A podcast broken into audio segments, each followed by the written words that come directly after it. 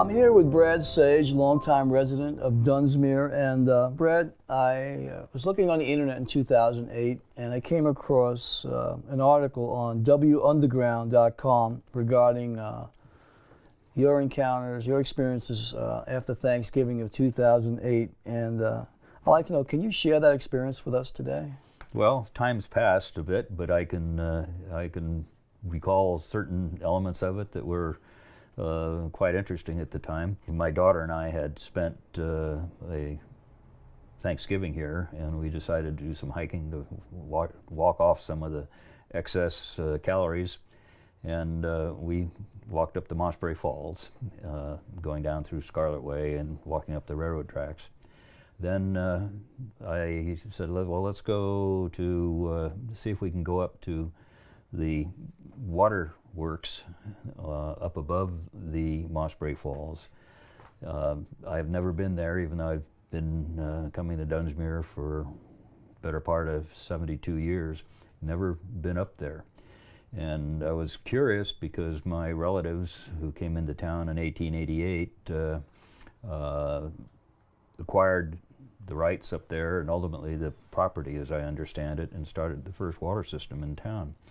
So I had heard that there were there was a, a, cave up there where the city water came from, but no other details. And so I worked my way up there. My da daughter and I worked worked uh, our ways up there, and uh, lo and behold, we found uh, basalt wall, old lava, and uh, some tunnels that had been covered with uh, with doors going back into the hills or into the side of the the, the hill, and uh, it was clearly developed as a as a waterworks, and it tied in with uh, some of the stories I'd heard from the family about uh, how it had been de developed around the turn of the century.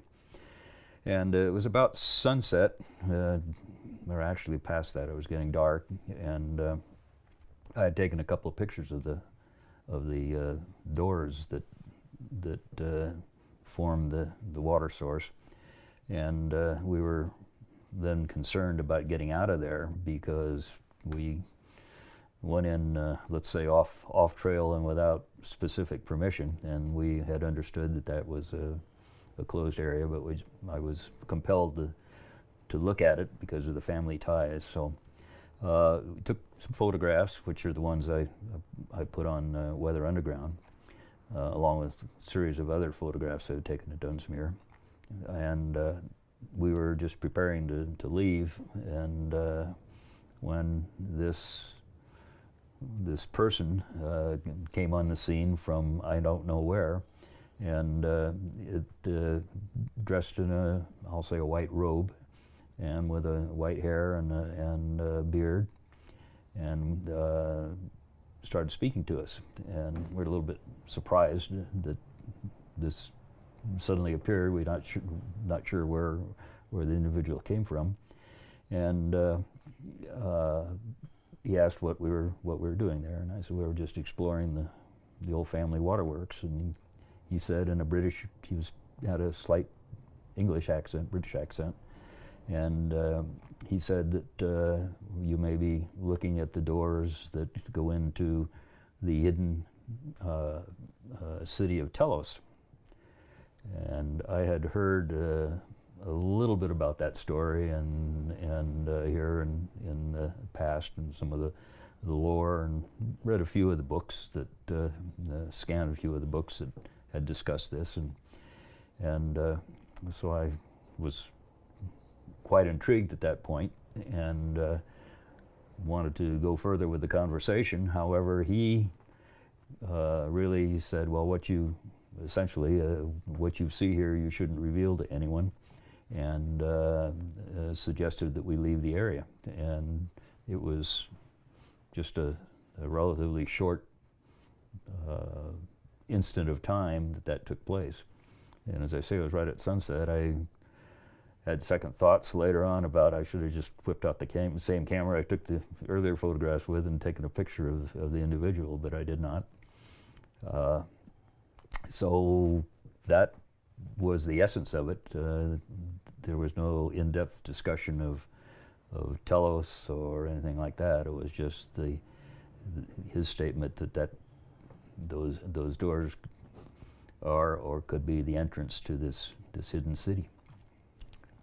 Interesting story. Now, this individual in this white robe, uh, can you describe him? Was he tall? Was he? He was tall, uh, and uh, as I say, he had the, had a, a British accent, uh, and uh, there was a long flowing kind of robe. I couldn't see what kind of footwear he had on, or, or uh, and again, I'm not sure where where he appeared from, whether he was walking behind us or came through the tree down out through the trees or, or what.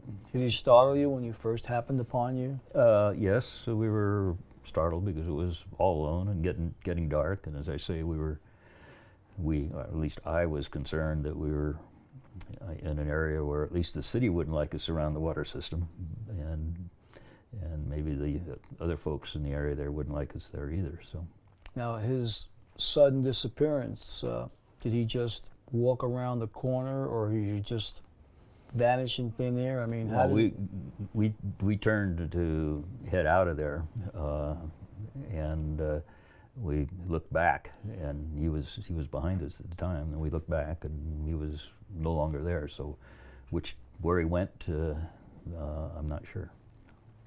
So did that make you curious that you know that all of a sudden here and now he's gone? I mean, Very curious, and uh, obviously, uh, I was curious enough to put in a, a, a brief writing on the on the annotation to the photographs that uh, we took of that of those doors that lead back into the basalt cliff.